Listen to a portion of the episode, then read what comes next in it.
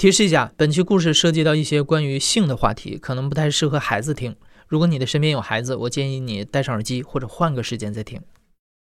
这个圈内基本上就追求两种东西，一个是女人啊，一个是金钱。其实每一个 PUA 的特质都是高度重合的，无政府主义啊，非常的这个追求自由，喜欢进行高风险的投资。他们可能的原生家庭都是啊，父亲在弱势地位。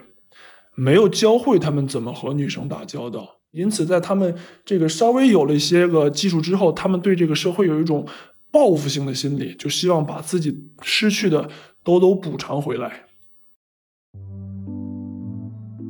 在故事 FM 之前发出的有关亲密关系的节目下面，总是有听众留言说，希望我们能采访一位 PUA，想知道这个群体的人到底是怎么想的。那 PUA 的英文全名是 Pickup Artist。可以翻译成为是搭讪艺术家或者是撩妹达人，他们会系统性的学习和异性交往的套路，然后不断的付诸实践，吸引异性来达成他们自己的目的。那最早 PUA 引入中文世界的是一群留学生，他们翻译了美国作家尼尔施特劳斯写的那本《把妹达人》。最开始这个群体主要是研究如何通过技巧和心理学的方法去搭讪和接近自己喜欢的人。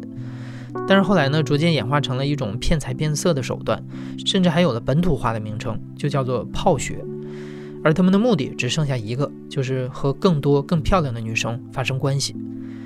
今天的讲述者叫土狗。不久前我们收到了他的投稿，他自称是一名资深的 PUA。我之所以就是说能走到 PUA 这个道路，我觉得和我的原生家庭有关。我的家庭呢，就是我母亲一直比较强势，啊，我父亲是怎么说呢？他在家里一直是一个比较弱势的地位，无论是这个金钱呢，还是在一些决策上面，啊，都是我母亲在做主。那么我长到这么大之后，啊，跟我有相同背景的人接触，我都发现，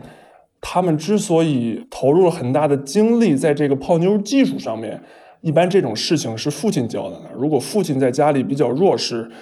那他们就基本上没有什么技术，或者说没有什么呃经验来和女孩子打交道。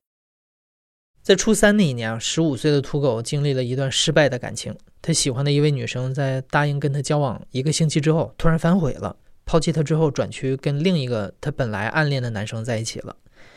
就因为这一个女生的行为啊，年轻的土狗在心里暗暗得出了一些结论。一是他觉得女生是善变的，二是女生考虑问题往往没有逻辑，不懂得分辨好坏，三是啊道德对于男女关系的影响力很小。高中毕业之后，土狗到了美国上学，青春期情感教育的缺失，再加上并不出众的自身条件，让他在社交生活中感到自卑和迷茫。当时我刚刚到美国呢。一是比较瘦弱，二是比较内向。作为一个穷学生，你也没有什么钱，然后因此带来的结果呢，并不是说说你没有钱你就吸引不到女孩，带来的结果就是自己没有自信做这些事情。但是唯一值得值得庆祝的是呢，是我的初吻是在这个美国的那个第一个冬天就送出去了，跟一些中国的女孩喝酒，然后喝酒旁边的朋友说起哄，你俩接吻吧，我的初吻就就就这么送出去了。但是第二天那个。那个女孩酒醒了以后就把我拉黑了。我印象中没有别的女生喜欢我的事儿啊，只有我啊，不断的、不断的出击，去不断的尝试着用相同的套路啊，去和女人交往，但是基本上得到的结果都是同样的人、同样的事情。屡战屡败的土狗开始浏览一些教授 PUA 技巧的网站。他逐渐产生了一种认知，就是想要认识并得到一个女孩，是需要运用一些技术的。那是在二零一四年的秋天吧。当时我一是为了学一点技术，二是为了借这个机会和女孩增加一些和女孩交流的机会。我去在我们学校的这个。摇摆舞的班里边去参加了一个学期的活动。当时呢，我们去另外一个州啊去参加舞会，然后就遇见了这么一个当时看起来还不错的女孩她化了挺不错的妆，然后呃，穿的一身黑色的连衣裙。啊，但是这不是主要的，最主要的是他主动开始邀请我跳舞。他说了赞美我的话，说你的这个衣服不错，说你的头发做的不错。我觉得当时对我的冲击是非常大的，因此就一直跟他保持着联系，然后在电话里面跟他说说你来看我吧，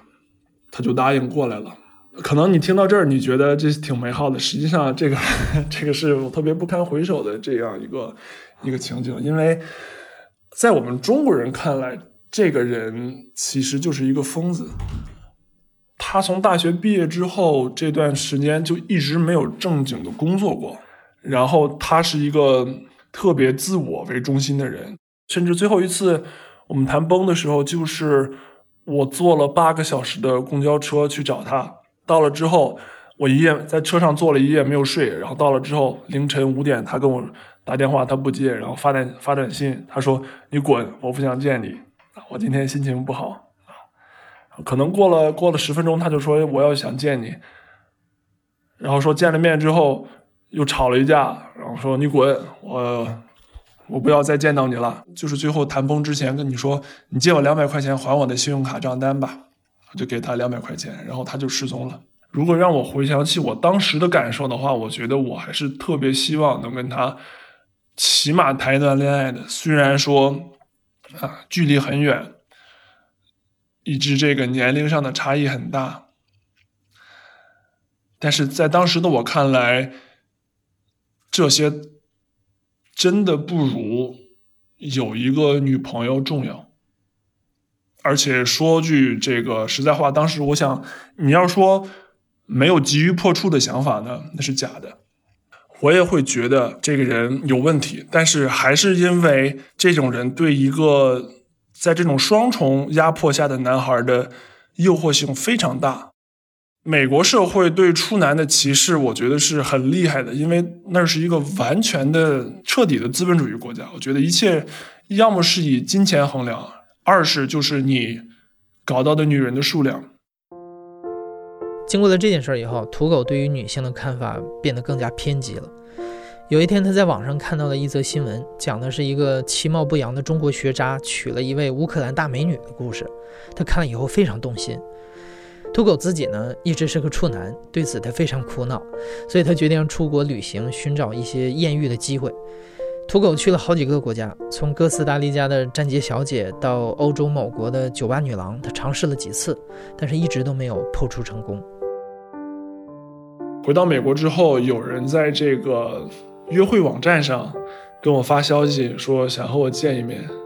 然后也是一个三十多岁的女人。当时我就感觉有点有点怪异，看她的简介吧，就感觉这个人好像是一个 SM 爱好者。然后，但是出于这种饥渴的原因吧，我还是去了。我开车开了两个小时，从当时从啊康涅狄格州一直开到纽约的哈林区，聊了几句呢，发现他几乎就是这么一个。几乎算半个无家可归者啊！当时是住在纽约的一个这个呃公共住房里面，然后他有一个有一个黑人的未婚生子，然后我跟他聊他的背景经历，就是说他高中毕业之后就去做了脱衣舞女，然后逐渐染上了毒瘾。当时跟他在一起待了一个下午。他就是说不让我跟他发生关系，但是最后还是打了一个手冲。事后呢，他才跟我说他有艾滋。现在回想起来，我觉得挺可悲的。就是说，就是我已经到了这种程度了。就是说，为了为了这个自己的这个性欲也好，还是说这个虚荣心也好，我会去和这种这这样的一个人待在一起，会待这么长时间。真正让我就是彻底对女性也好，或者说这个美国社会也好失望的一件事，就是特朗普当选了。因为当时正好是闹得沸沸扬扬，他的那个什么那个抓猫门，那 grab them by the pussy 那个那个事情刚刚流出的时候，都觉得这个人就是人设已经崩塌了，已经完了。但是没想到的是，他大获全胜，而且很多女人给他投了票。当时对我的印象呢，给我的感觉就是说。女人真的并不需要尊重他们的男人，他们需要的就是一个强大的、有魅力的男人，他们会被这种男人吸引。因此呢，在这个二零一六年特朗普当选之后，我就越越发觉得把自己变得有魅力是远远比尊重女人重要的。因为很可笑的是，因为我刚刚到美国的时候，我记得我还我还参加过那种女权主义者组织的那种就是反约会强奸的那种游行。我当时真的抱着一种尊重妇女就可以得到女人的这种概念去参加社会活动的，但是。我觉得这是我 我我我做过的最可笑的最可笑的事情了。特朗普的当选成了压死骆驼的最后一根稻草。这位美国总统应该怎么也想不到，自己的当选居然导致了一位来自中国的青年男子彻底走上了 PUA 的道路。这个时候呢，对美国和女人失望了的土狗也移居到了欧洲的 C 国，在那里他开始研究各种所谓的 PUA 大师的理论，并且沉迷于各类 PUA 的论坛。遇到不懂的地方，还会写邮件跟论坛里的大神交流。就这样，土狗习得了一些技巧，并进行了不少的实践。因为当时二零一五年的时候，我已经已经在论坛上看到 C 国是一个艳遇天堂，上半年就已经开始频繁的接触这个 PUA 的各种论坛了，肯定跟刚出国的时候比有些进步了。PUA 真正教会你一个特别重要的东西，就是说。你要像一个机器一样去不停的搭讪，你所搞到的女人的数量是完全取决于你搭讪的数量的。就好比找工作一样，你送达了一千份简历，可能会有一百个公司联系你，一百个公司里有十个公司会给你面试，可能又只会有一个公司会录用你。第二个情况就是说，其实啊，你在这些个被拒绝的过程中，你无形之中就提高了自己的这个水平。你通过不断的被拒绝，那你得到了什么呢？你得到的是经验，是你明白自己哪里做错了，哪里值得改进，哪里做的不错，哪里做的不错，哪里能把姑娘逗笑了，哪里能让她心甘情愿的。带你回家。我觉得最重要的一条就是，也是一条基本的定律吧，就是说，不要觉得你喜欢的就是别人喜欢的，一定要就是说顺着女孩的意思走，就不要提出那种那个特别明显的这个反驳的意见。我觉得最重要的还是你要学会幽默一点。尤其是在这个对西方女性的这个交流上，她对男人幽默的技术呢是并不亚于一个脱口秀演员的技术的。他有一个跟我有过邮件交流的这个导师，他叫他是美国人，他叫 Rush。他的意思就是说，想要提高这种技术其实并不难，你只要多看一些个美国的喜剧，乃至他推荐的就是《宋飞传》。《生活大爆炸》可能他都不太推荐，他就觉得《宋飞传》是比较符合美国人的幽默幽默定义的，就是你把这些个段子都记住，你把它运用到女人身上去，你就会得到这个，起码你不会冷场。除此之外，土狗也下了很多的功夫来改善自己的外貌，他做了近视手术，去看了皮肤科的医生，矫正了牙齿，换了发型，开始频繁的健身。而且土狗说，黑夹克是传统 PUA 们的统一制服，因为直男癌们不懂得时尚，而穿黑夹克出去搭讪，多少是比穿着格子衬衫去要好一些。其实来 C 国的第一年，刚来刚刚来的时候，我就开始频繁的约会了。当时就是已经和我在美国的这个生活状态完全不一样了。虽然一直在和女孩约会，但是。呃，出于种种原因吧，这个破处之路一直坎坷到这个二零一七年的夏天。当时应该经过这个很长时间的锻炼，我觉得应该也是可，终于是可以开花结果了。当时是有这么一个情况，有一个女孩长得不算美女，但是但是说得过去吧。她好像是刚刚呃放弃了宗教，不再信了。然后就想追求一些个刺激的东西，然后她就开始满世界的去找男朋友，她就开始去夜店去找人喝酒，去跟男的交流。这个女孩我们就叫她小 A 吧。然后我就当时也没有抱着去搞定小 A 的态度，我就随便跟她，真的是随便聊了几句，然后感觉他对我有好感，就把他约出来喝酒、散步，然后该发生的就这么发生了。他本来对我的感觉是，他是真的想找一个男朋友的。我对他的感情，我并不是特别喜欢他。破处完之后，他就去出国旅行了。他去了日本三个星期，在这三个星期之后之内呢，我其实约会了甚至三四个女人。等他回来之后呢，我觉得差不多了，又可以找别的女人了，就没有必要跟他拴在一条绳上了。因此，就是趁着他回来，我们一个吵架的机会，我就把他甩掉了。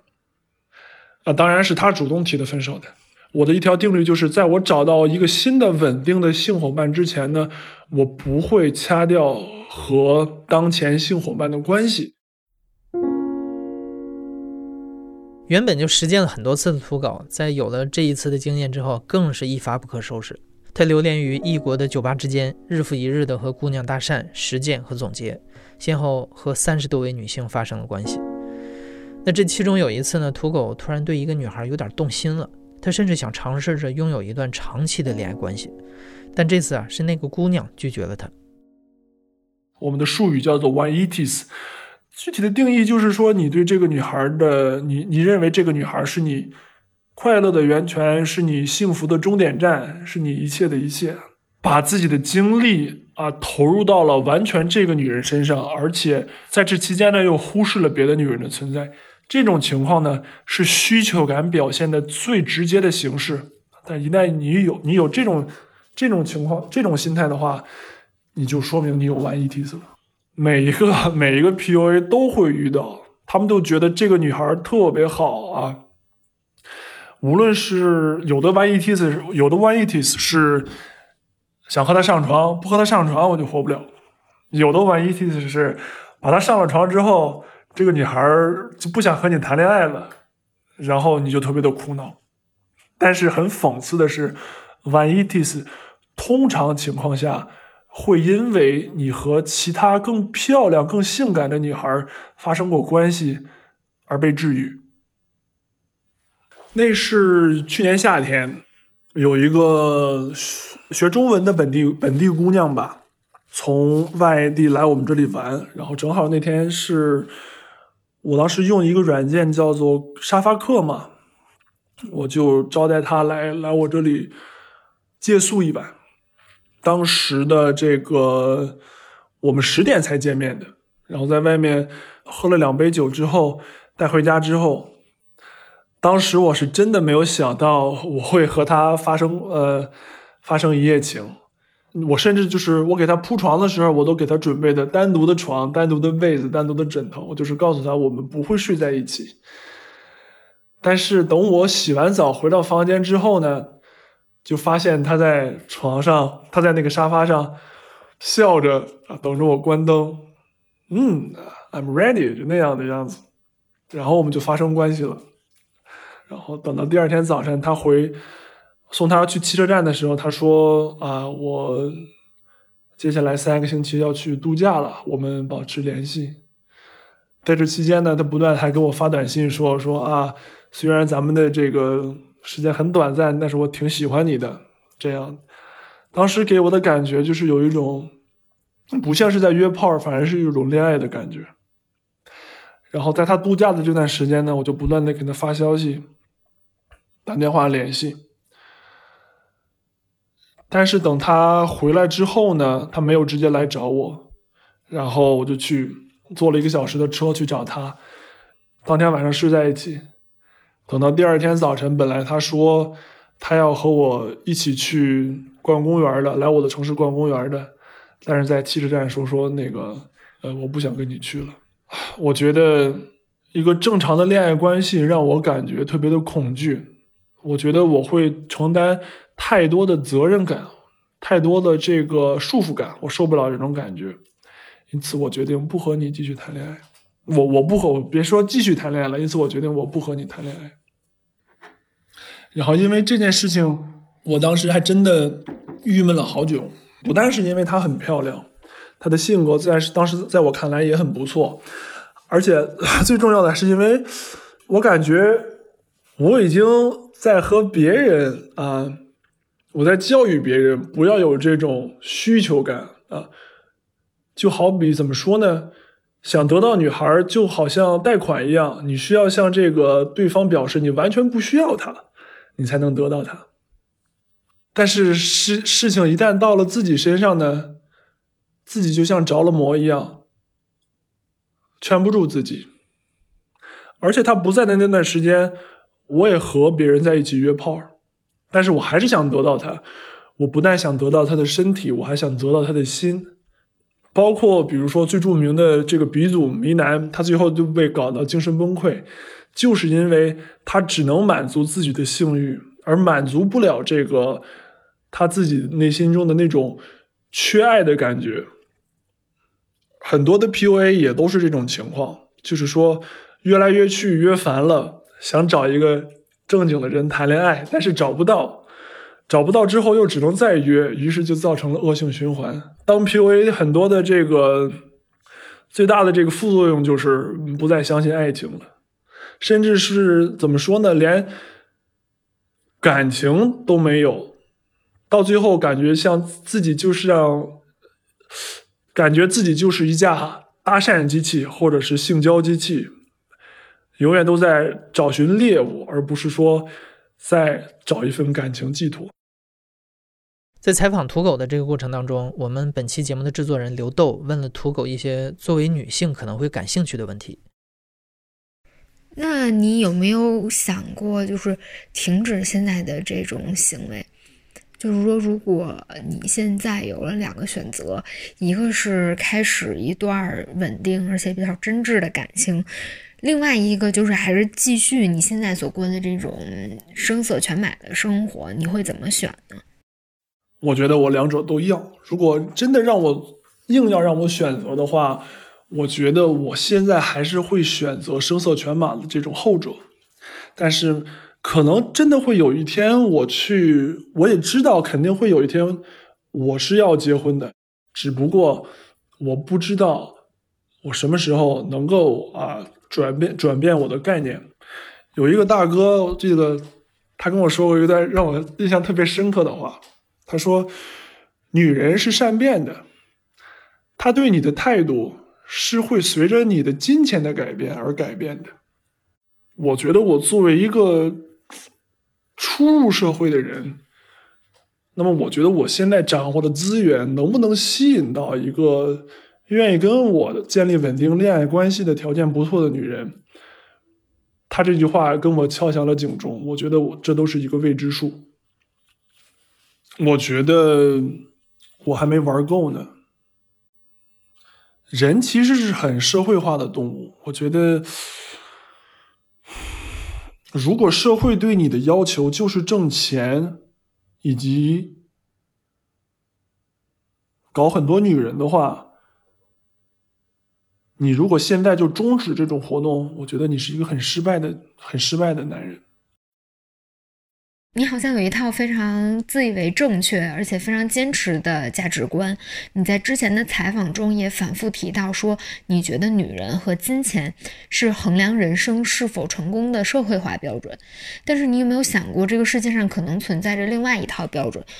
或者说另外很多套标准，每个人都活在自己的标准里。你所认为的这套女人跟金钱的标准，不一定是社会所公认的，也并不是说所有人都会把有没有钱以及有多少男女关系当做人生的衡量标准。我自己实际上，我现在的标准是我到目前我觉得最先进的一个标准，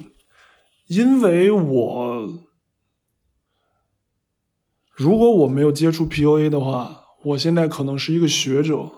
那我也很庆幸，因为我在美国的本科年代呢，我就进行过研究工作。那我明白，实际上搞研呃搞这种搞科研是一种非常无聊也非常耗费精力的事情，而且它的成果是非常非常在外人看来微不足道的，有点自娱自乐，有点穷酸的意思。那么我很快就发现这种东西真的并不适合我。我想追求的，真的就是社会上社会上所公认的，也是最直接的，就是金钱和女人。就是很多学习这种所谓 PUA 理论的男生都有比较严重的厌女倾向，就是你自己会有这种比较强烈的性别之间的对立感吗？怎么说呢？我觉得那种厌女的倾向太极端了，而且会，而且我作为一个成年人，我是会，我是知道这种极端思想会给我带来一些不好的、不好的影响的。因为我最一开始，我确实是抱着这种这种态度去去和女人交往的，但是很讽刺的是呢，我我最后我的态度转变，并不是因为我我道德上的态度转变了，而是我觉得我如果抱着这种思想去和女人交流的话，我是很难，首先很难享受和女性交流的过程的。二呢是，如果女性有什么就是做了不太符合我意思的事情的话，我会很生气。那这样的话就会把女孩吓跑。而且最后咱们再来说，如果说你觉得女人是都是傻的话，你连傻都搞不定，你连傻子都搞不定，你自己又能算什么呢？所以说我慢慢的。就改变了自己的想法，我还是就是说，也不是说没有把他们摆在高高在上的位置，也没有把他们踩得很低，我还是继续以这种正常的方式和他们交流。那，那你怎么看待那些就是认真谈恋爱的人？嗯，或者说你相信这个世界上存在坦诚的情侣吗？就是说他们之间没有套路，就仅仅是因为彼此喜欢和吸引而在一起的。我肯定相信呢，而且这种东西都是我在见过的。大街上的谈恋爱的男女，哪一个不是这种没有套路的？只不过，我个人认为是有这种情况的。但是很多导师、很多 PUA 的大师都觉得，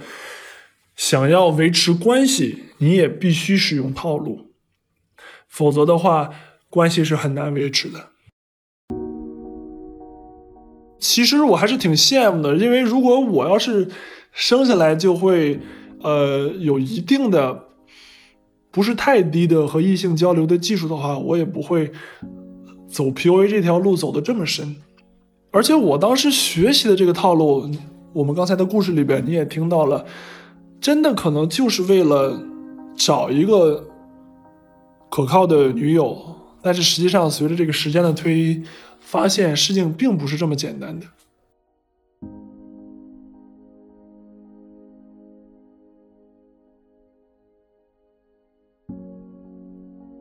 你现在正在收听的是《亲历者自述》的声音节目故事 FM，我是主播艾哲。本期节目由刘豆制作，声音设计孙泽宇。听完了这位 PUA 人士的自述啊，你有什么想说的？欢迎在评论区里和大家讨论一下。感谢你的收听，咱们下期再见。